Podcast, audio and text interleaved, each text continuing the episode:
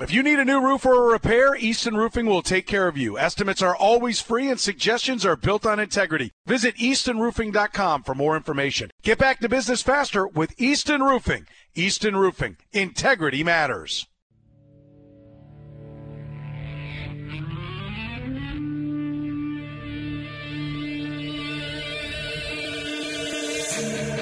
Ladies and gentlemen, let's go. Let's go.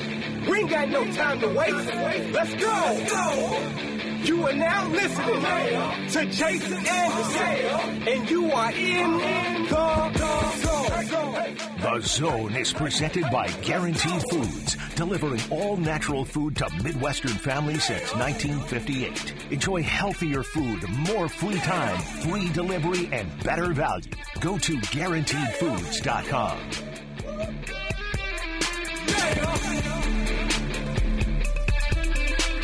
I'm at a Tuesday edition of the Zone right here on Sports Radio 810 WHB. Jason Anderson with you, Josh Brisco, Dylan Michaels. We head up until 2 o'clock. The next four hours, we've got you. Talking some uh, NFL football today. We'll get into some baseball. We'll get into uh, some college basketball today as well. 913 912 4810, the text line to join us to be a part of the show. 913 912 4810 to uh, text in to the show.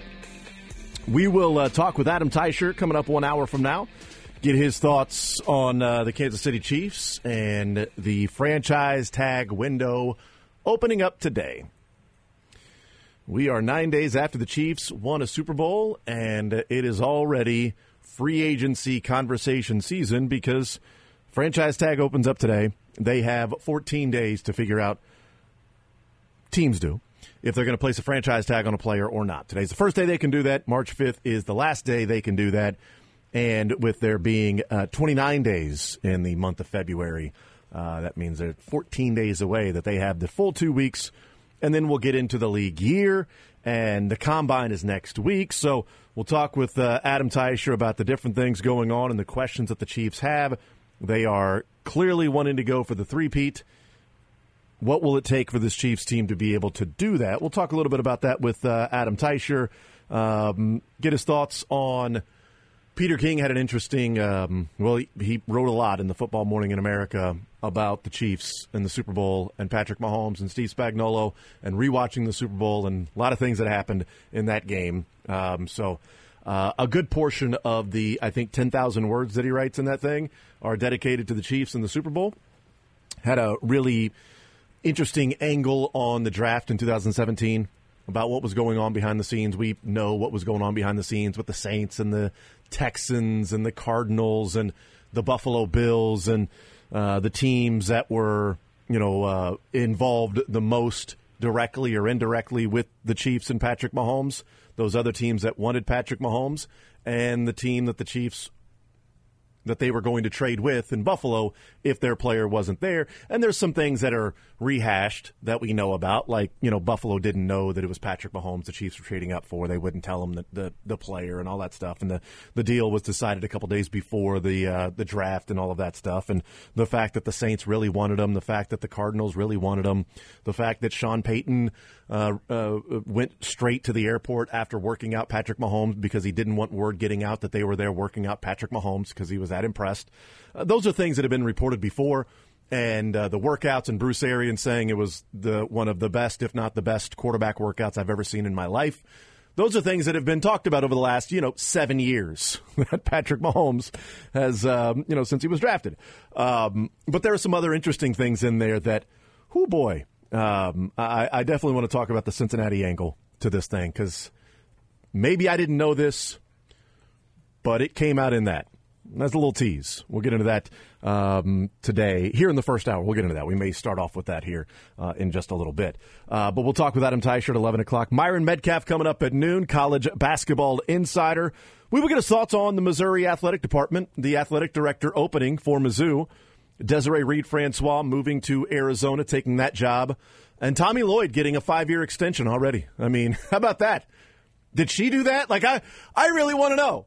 Like, did Desiree Reed Francois take the Arizona job and then immediately give Tommy Lloyd, the Arizona basketball coach, a five year extension, paying him upwards of $6 million if she was like, cool, I'm here.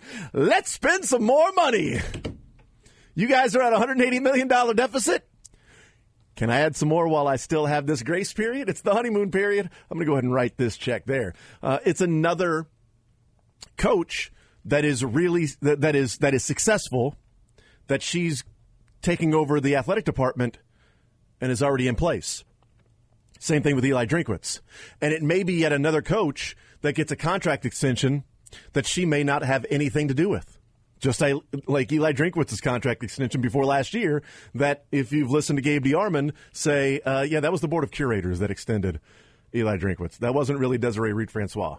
She may not have been in favor of extending Eli Drinkwitz. And the board of cur- curators were like, we don't care. we're going, he's our coach. He's not your coach. He's our coach. So even some of the positive things that have been directly connected with Desiree Reed Francois of, well, you know, she believed in Eli Drinkwitz. She extended him when people thought it was, an, it was a mistake. Now the reporting coming out is, well, no, that was the board of curators. They view him as their coach, and they've sort of insulated him and protected him. We'll see. But she gets to Arizona. And Tommy Lloyd signs a contract extension. I have no idea if that's connected or not. But we'll she's talk. also uh, doing her introductory press conference in Arizona right now. Really? So if anything relevant comes up, I will. Uh, I'll keep you posted. Okay. Here, if she says anything about uh, the inability to recruit to Columbia, she she oh, has she has a number twenty four jersey. She has Reed an Francois. Arizona football jersey now. It looks like a Houston Texans jersey for some reason. It kinda does you- a when little you show bit. me that, I'm like, is Yeah. it? It's interesting. Uh, 24 for the Houston Texans. Was that Lonnie Johnson when the Chiefs played him in the uh, divisional Wow, round? I don't know. It? I don't know. Somebody go check legend. on that. I kind of want to. Uh, I, I want to know if it is him or not because I really want to pat myself on the back if Lonnie Johnson was number 24. Uh, thirty-two, Texans. and then one.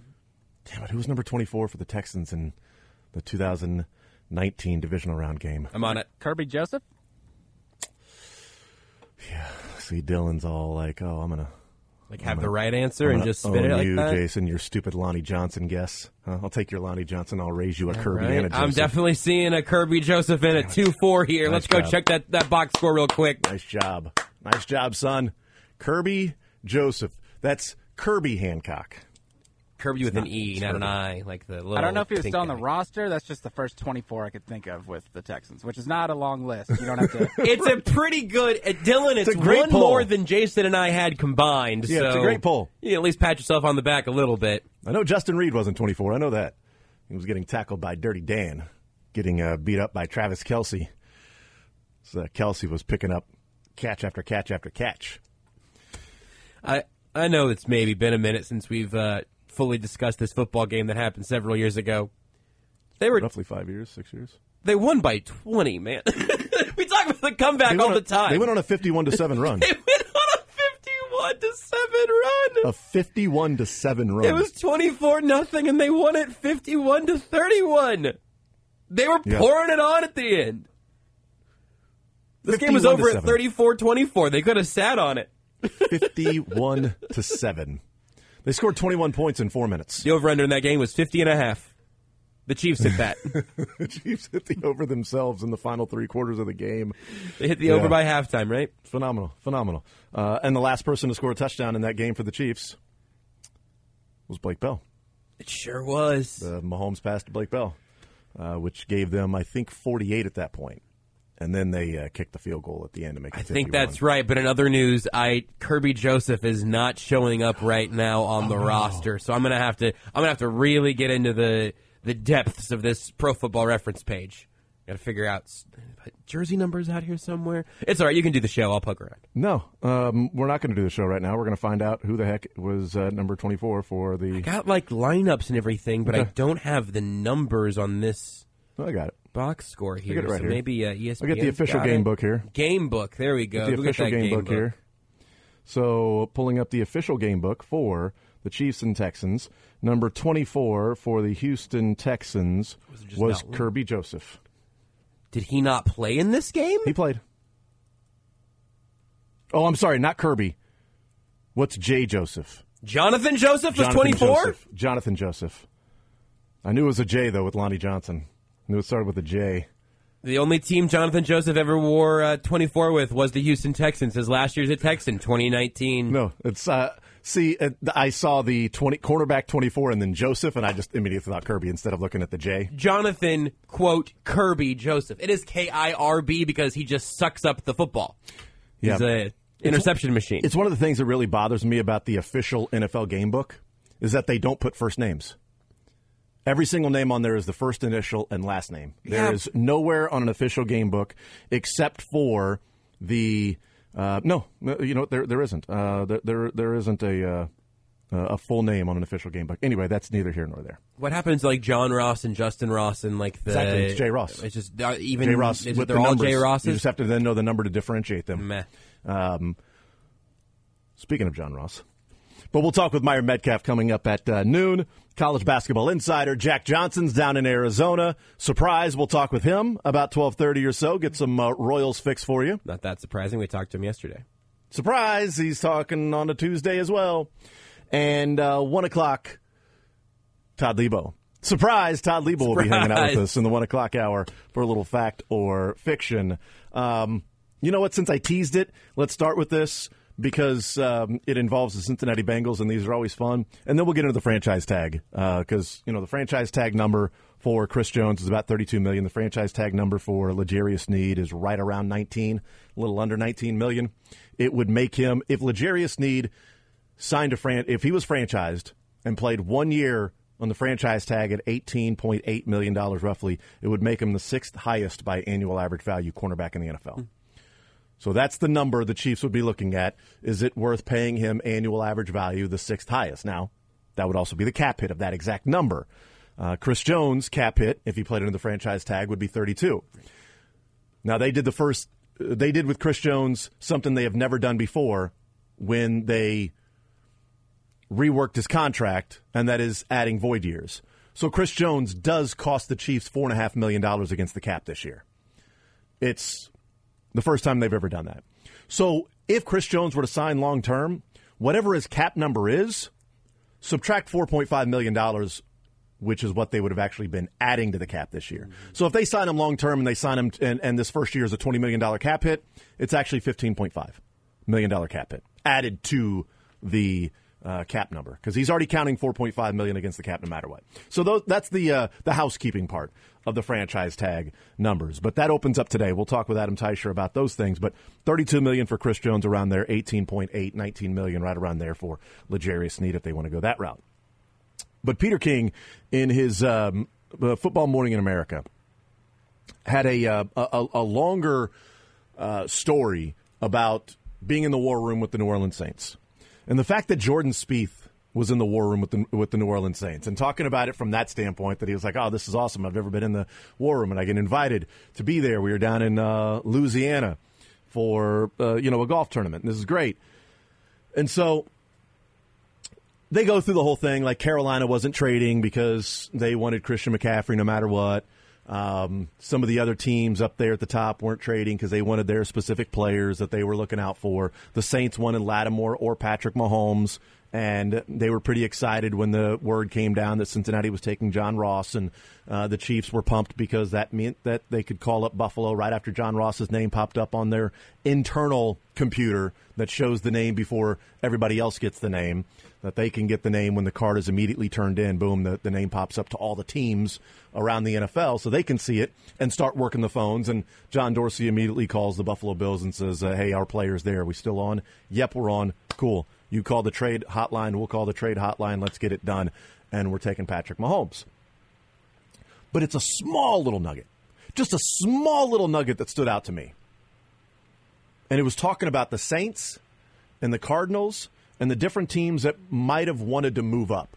They didn't expect the Chiefs to move all the way up there. Their expectation was that the Chiefs had Alex Smith. They were a playoff team. They're not going to move from 27 all the way to 10 or 9 or 8 or 7. So the Saints were looking at it and saying, well, Buffalo has a brand new coach. And they're probably not going to draft a quarterback right now. And it's a defensive coach. So is he going to be in on Patrick Mahomes the way that we're in on Patrick Mahomes? The Cleveland Browns had talked about, you know, we really, really love Patrick Mahomes. We're going to move up and get Patrick Mahomes. And it was Hue Jackson, a smokescreen, because he was waiting for Baker Mayfield the next year, apparently. I'm not sure. Um, I made that up myself. But the small little nugget in there that said Cincinnati wasn't willing to trade their pick to New Orleans, who had the 11 pick. The number 11 pick, New Orleans, they didn't want to trade down two spots to take John Ross. The Bengals, that had Andy Dalton didn't want to move down two spots to trade with the Saints to take John Ross. This is one of those sort of cautionary tales that we discuss a lot around oh draft my time. God. Isn't that freaking beautiful? Don't fall in Oh, love with so a player too much unless it's a quarterback. Oh, it's so sweet. It's so sweet. And it makes sense why there's so much of a championing of Joe Burrow there. Because, one, they pass on Patrick Mahomes to take John Ross. But the fact that they wouldn't. And, and by the way, thank you, Cincinnati. Yes. Not only thank you for, tra- for, for taking John Ross before the Chiefs, Thank you for but that. the Saints inquiring about moving up to take Patrick Mahomes to beat other teams because they liked him or, or Lattimore. But the fact that it got all the way there to number nine and they had both Lattimore and Patrick Mahomes on the uh, clock or, or available still on the board, but even Cincinnati unwilling to, to, to make that trade, unwilling to make the trade down to 13 for Arizona. I mean, you add a second round pick and you slide back. Obviously, hindsight being 2020. But John Ross was the difference? Instead of moving back a couple of spots and getting an extra second rounder? And moving back any of those spots, obviously they could have still taken John Ross. Yes. They could have whatever. But the the draft order, there's a whole lot of names in gold, which means these are guys who made Pro Bowls. Going up to six, Jamal Adams. Mike Williams has it at seven, but darn good player. A better player than John Ross ended up being. Christian McCaffrey, John Ross, Patrick Mahomes, Marshon Lattimore, Deshaun Watson, Haason Reddick. They could have moved back and been in line for either Mar- Marshon Lattimore or Haason Reddick if that was like their, their fear of fears. But no, John Ross time. He's fast, Jason. I. It, it's a small little nugget. I didn't. Maybe that's been known. I hadn't heard that before. Maybe people have talked about it, but just the Cincinnati unwilling to move their pick. okay. Thank you. But again, that happens all the time. We, As we've been on all appreciate it. sides of that. Yes. Of like, well, the, the Chiefs, and you got to have a partner to move back or whatever. But it Yes. was like, no, no, we're taking this running back at the end of the first round because we think he's special. Like, well, even good teams make that mistake. And the Bengals at this point were not qualifying for good team status, obviously. Unbelievable. The um, the Cleveland Browns were telling everybody that they were going to trade up to number five with Tennessee to take Patrick Mahomes. Um, that was a smokescreen, obviously. Probably should have done that. Um, that would have been smart if they did. Maybe Hue Jackson would still have a job.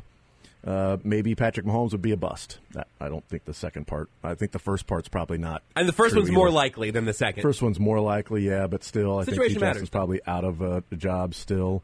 Um, but I mean, just the and the fact that uh, uh, Bruce Arians uh, says that texted uh, John Dorsey a one-word expletive when they made the trade.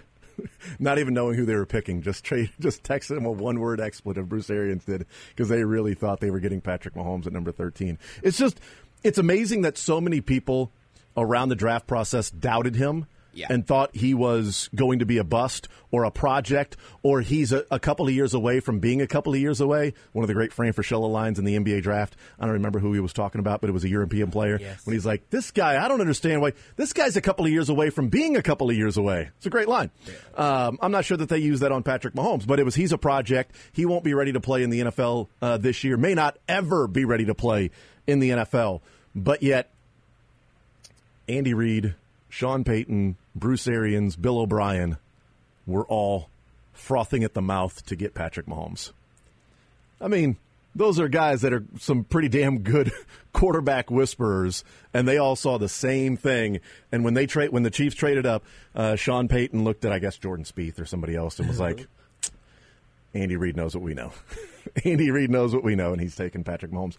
Many people thought it was Deshaun Watson, yet Bruce Arians, Bill O'Brien, Sean Payton all knew they were taking Patrick Mahomes because they all they all saw the same thing, and they knew Andy Reid smart.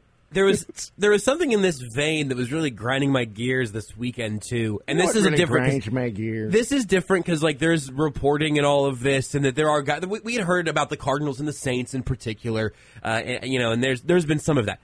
There's also a lo- and I'm not again not necessarily in the story. If you end if you end up hearing from a former front office member of any NFL team who now has a TV job and they said, "Oh, we loved Patrick Mahomes. We just the situation wasn't quite right or we couldn't quite pay the price or whatever." You're going to get a lot of revisionist history on mm-hmm. on teams talking themselves into just missing on the greatest quarterback of all time. It happens. That's how things generally go. But I saw one on the over the weekend that really annoyed me. That was, oh, but imagine him and Shanahan. Like, what if Shanahan had a Patrick Mahomes? Two things here. There are actually maybe three layers to this that I just want to make sure we're really hitting here in Kansas City. One is that Kyle Shanahan did.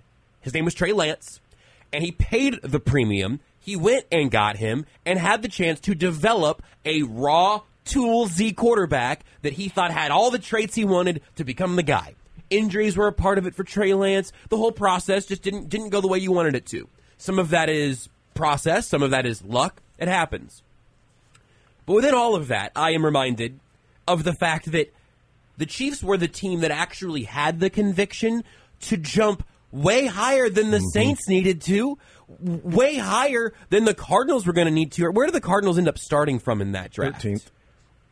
These are teams that were within sniffing distance of where Mahomes ultimately went, and their thought was, if we, I'm going to go ahead and I'm going to, I'm going to paraphrase some things I'm guessing. Those are a couple teams who thought, man, if Mahomes falls to us, if he can be a guy that we can develop, if he falls to us, there's something special in there we can try to chip out. And the Chiefs said, bleep you, bleep you, bleep that. We are going Buffalo, to go. you're cool. We're, Buffalo, you're cool. We're going to go snatch this bird out of the sky and bring him down before he has a chance to land anywhere else, and then develop him into the greatest quarterback of all time. He would have been a worst quarterback in, in Cleveland. He would have still been really good in Arizona situations matter. I think Mahomes is in the best situation he could have possibly been in because it's hard to imagine his career going better than it has. but the Chiefs actually did the thing and then finished out the rest of the process. That is still worth more than every other former head coach, GM, scout, front office member, all combined saying, ah, I knew about Mahomes also. And maybe they did. Maybe the, the spark was there for them too. But the Chiefs are the team that acted on it, that paid to get there, and that developed him into the greatest quarterback that's ever walked the planet. That to me is just something I want to reflect again in all of these conversations about how it actually ended up turning out the way that it did. And my small pet peeve, but I can't wait. It's almost there. We're almost getting rid of this little quip that they put at the end of Sean Payton's thing where he says both teams won and oh, Oh. we got our guy. We we really couldn't lose in this situation. No, no, no. No team drafted a cornerback and then won four Super Bowls or three Super Bowls. It's it's the other sounds like it, but quarterback is the one you wanted there for sure. And they they said that. And, and to that degree, the same thing from Buffalo going, well, Buffalo felt like they got a pretty good deal too because, you know, they trade that and they end up getting Tre'Davious White, Tremaine Edwards, they got Josh Allen. No, they didn't. No, no, they didn't. Because before the trade, they had a 2017 uh, first round draft pick. Before the trade, they had a 2018 first round draft pick. After the trade, they had a 2017 third rounder and a 2018 first rounder in which they took Zay Jones and Tremaine Edmunds. So they didn't get Josh Allen, Tre'Davious White, uh, Zay Jones, Tremaine Edmunds out of it. They got Zay Jones and Tremaine Edmunds. Their first round draft pick. Well, it wasn't number 10, it was number 27. Okay, they took Tre'Davious White. They could have taken Marlon Humphrey. Cool. It's still a cornerback. They needed a cornerback. They wanted more picks. And the next year, they took Josh Allen with their pick. They didn't take Josh Allen with the Chiefs. The Chiefs weren't terrible, and the Buffalo Bills got the Chiefs' number three overall pick and took Josh Allen. No, they got the Chiefs' 22nd overall pick and then packaged more picks to go up and get Tremaine Edmunds. So not only did they get a third and a first rounder from the Chiefs, they had to use extra capital to get Zay Jones and Tremaine Edmunds from the Chiefs. They didn't get Josh Allen out of that deal. They got Zay Jones and Tremaine Edmunds out of the deal. Hakeem Olajuwon is a very good basketball player, and he was taken number one overall. But everyone remembers the third pick overall, Yeah. Michael Jordan. So, Yes. yeah, you can get a great player. I remember number two. Well, yeah, Sam a lot of people remember A lot of that. people- Sam Uh, infamously, but Yes. famously, yeah. He had bad legs. The other thing that Buffalo didn't get was Patrick Mahomes. Other than that, they this was this was in a gap year of Tyrod Taylor. They they had Tyrod Taylor in 2016 and and 17. He you could have had Mahomes sit behind Tyrod Taylor. You could have started that exact same process. And so they went, "No, we're fine." And look, God bless them for getting good players in that whole mess of pick swapping and ending up with Josh Allen. They're in a healthier place than almost any other team in the AFC. Almost.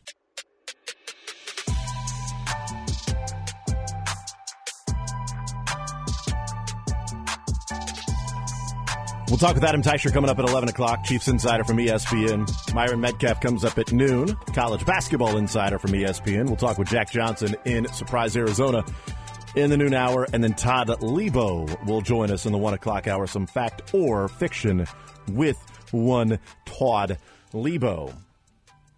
So, um, a little bit about the um, the story that broke yesterday that we talked about with uh, Desiree Reed Francois leaving Mizzou and heading to Arizona. You mentioned she's being introduced right now, uh, or may have just wrapped up her press conference, whatever. But her press conference starting around uh, ten o'clock or so um, Central Time, and she is now the new AD at Arizona. Listening to Gabe DeArmond uh, a couple of times, and you know, a, a couple things stood out in reading, you know, his work and commentary on it, and and listening. Um, in that he said everybody he's talked to at the at at at, uh, at Mizzou, the university, and fans and other people, they are all stunned that she left, stunned that this happened, and sort of came out of nowhere for a lot of people. A couple things. I, I mean, she must be incredibly good at disguising things if she's been thinking about leaving, if she has been negotiating with Arizona behind the scenes and people at the university had no idea that she was that unhappy. But also, if that's the case, if so many people are stunned, I mean, is that does that mean that she's running from Mizzou rather than running to something? You know the old adage in uh, in business that you know if you're going to take a job, make sure you're taking that job because you're going to that job. Not, well, I'm just leaving this job. I don't care. I'm out. You don't run from something, you run to something. And he mentioned that everybody there was stunned that that happened. And the oversight committee was the, quote, straw that broke the camel's back. That there was tension present already before that. But that's the thing that ultimately just severed the relationship between the two sides, between the curators and Desiree Reed Francois one quote here that the aforementioned Gabe DeArmond tweeted out from her press conference a little bit ago. Uh, she said Arizona is quote the only place I would have considered leaving Mizzou for. Absolutely. It was a chance I could not pass up. Yeah. Uh, and then as a only one. A, a replying uh, question asker asked Gabe, and I'll just give you his response as well. If do you believe her, or is she just promoting the new school? And Gabe says, I don't really believe her, no, but she's saying what she has to say, which yeah. is also where I think reason would probably probably lead you. She said some other nice things about Mizzou and them being mm-hmm. in a mm-hmm. great place and cheering from them from afar, but um, that's all press conference pleasantries for the most part. Yeah, I mean Arizona's the only place she would leave for from Mizzou. I'm just wondering what the list of schools are the only place she would leave Arizona for. Yeah. Because she left one of the two conferences that athletic directors want to get to. That's right. And that is the Big Ten and the SEC. The issue for Mizzou now is if this oversight committee is the thing that ultimately fractured the relationship to where she felt like it was not tenable. That I cannot work here if I've got people that are hovering over me, that are not allowing me to do my job, are going to second guess any and everything that I do, and every single penny is going to be accounted for as it should be. But every single penny, uh, penny is not only going to be accounted for; it's going to be scrutinized. Oh, well, why'd you do this? Why'd you do that? Because it's in the best interest of the athletic department. That's why I did that. Well, I need more explanation.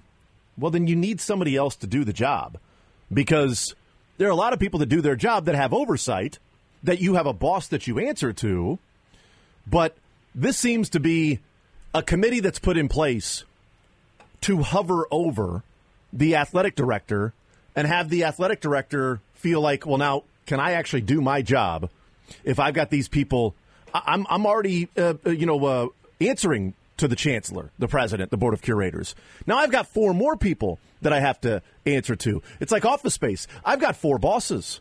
I've got four different bosses. I hear if something happens, I hear it four different times from people. I've got to explain to the curators, to the oversight committee, and the chancellor why I'm doing something.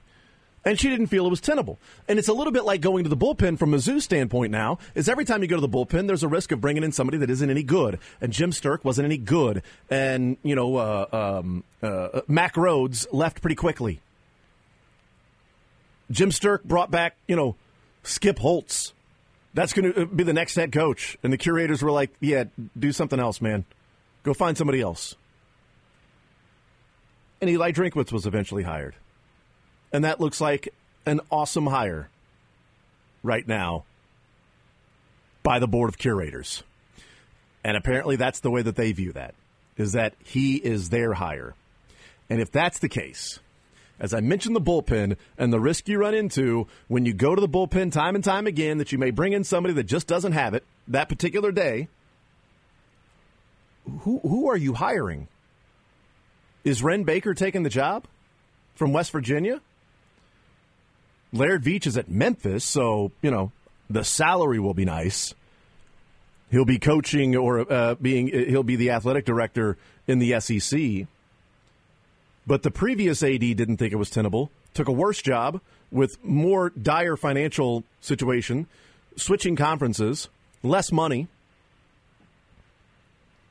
And are you going to be hiring somebody in name only that doesn't have any power? That's just, well, I'm getting a nice paycheck, but I'm not actually the athletic director because the curators already think that Eli Drinkwitz is their person and the uh, oversight committee is really the boss and I'm running everything by them.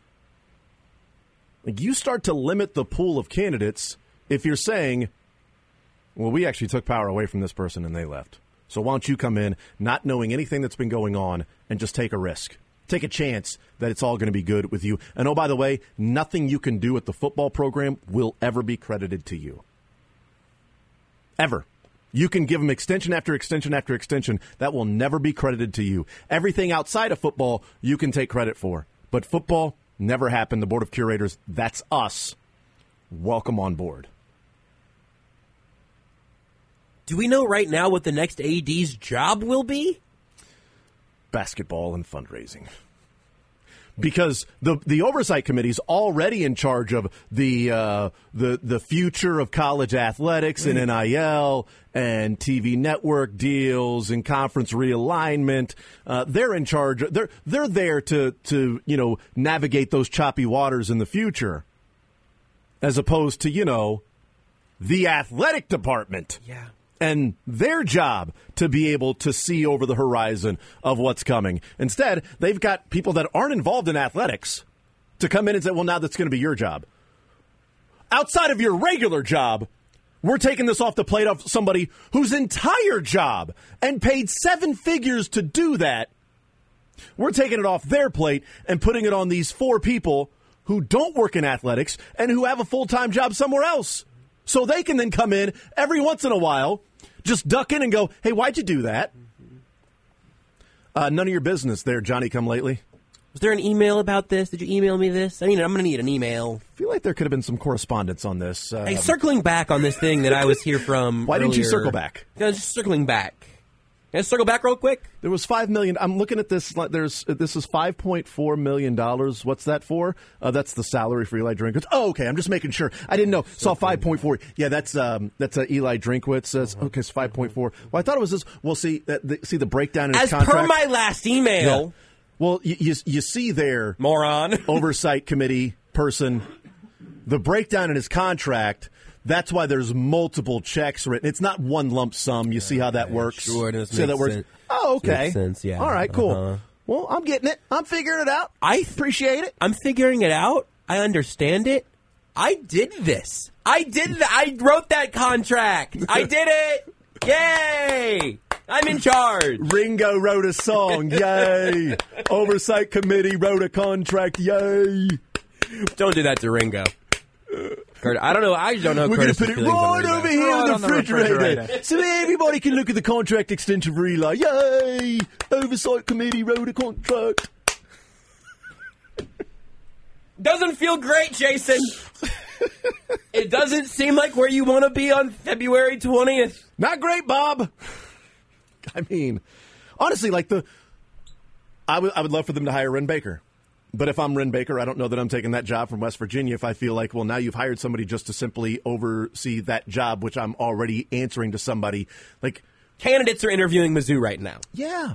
That's not the place you want to be in. Absolutely. You want to be interviewing, you're in the SEC. Unless you're Bill Belichick, you don't get to interview the, the team very often. It's You're, I mean, you got to prove so. You're, you're, you're, you're an SEC team that just won a real bowl game.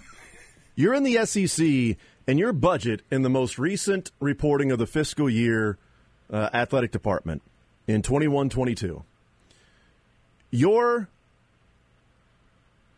revenue was $141.2 million. That's the budget you're working with at Mizzou. And yet there will be athletic directors at other conferences that will go, yeah, I'm not sure that I want to deal with all that mm. stuff going on. It sounds like a little bit of a calamity there. And things are finally going well. Things are heading in the the when's the last time Missouri had a a year from January to December of 2023? They they won a The bas- tournament game. The basketball team winning a tournament game and the football team winning the Cotton Bowl, Yes. finishing top 10, winning 11 games. Yeah, I mean, it we didn't even leave Cotton Bowl out because Gary Pinkel, Mike they were a Anderson. top ten Yeah. team. Gary Pinkel, Mike Anderson, winning an actual tournament game because you know Mizzou playing in the SEC championship, and I think was that the same year that uh, Missouri lost in the first round as the two seed. I'm not sure; those things sort of blend together. But I mean, the calendar year January to December uh, of 2023 was pretty awesome, and it's only taken 50 days later for it to be all right. Well, that was fun while it lasted. Let's see what happens. Luckily, Eli Drinkwitz is taken care of. And it does change a little bit when you say, okay, this is going to be the third AD he's going to work with. Well, that athletic director's main job is going to be you better get along with Eli Drinkwitz because you're not going to win that power struggle because the board of curators have already proven that we think he's our coach. And that's also a good thing in a roundabout way for Mizzou is if Eli Drinkwitz actually thinks he's working for the board of curators and not whatever athletic director is there because then the athletic directors can come and go, and the board of curators can be like, well, that's no, Eli Drinkwitz is our guy. He's going to have job security for a long time, and he is well paid to have that job security. And he's performing now. And we'll see if that continues. But, man, uh, I'm not sure what the pool of candidates are. And they're going to the bullpen yet again. We'll see. Find out. It's Mizzou, though. So there's already an expectation that they'll find a way to mess it up.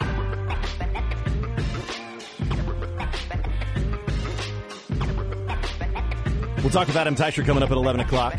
ESPN, Chiefs Insider.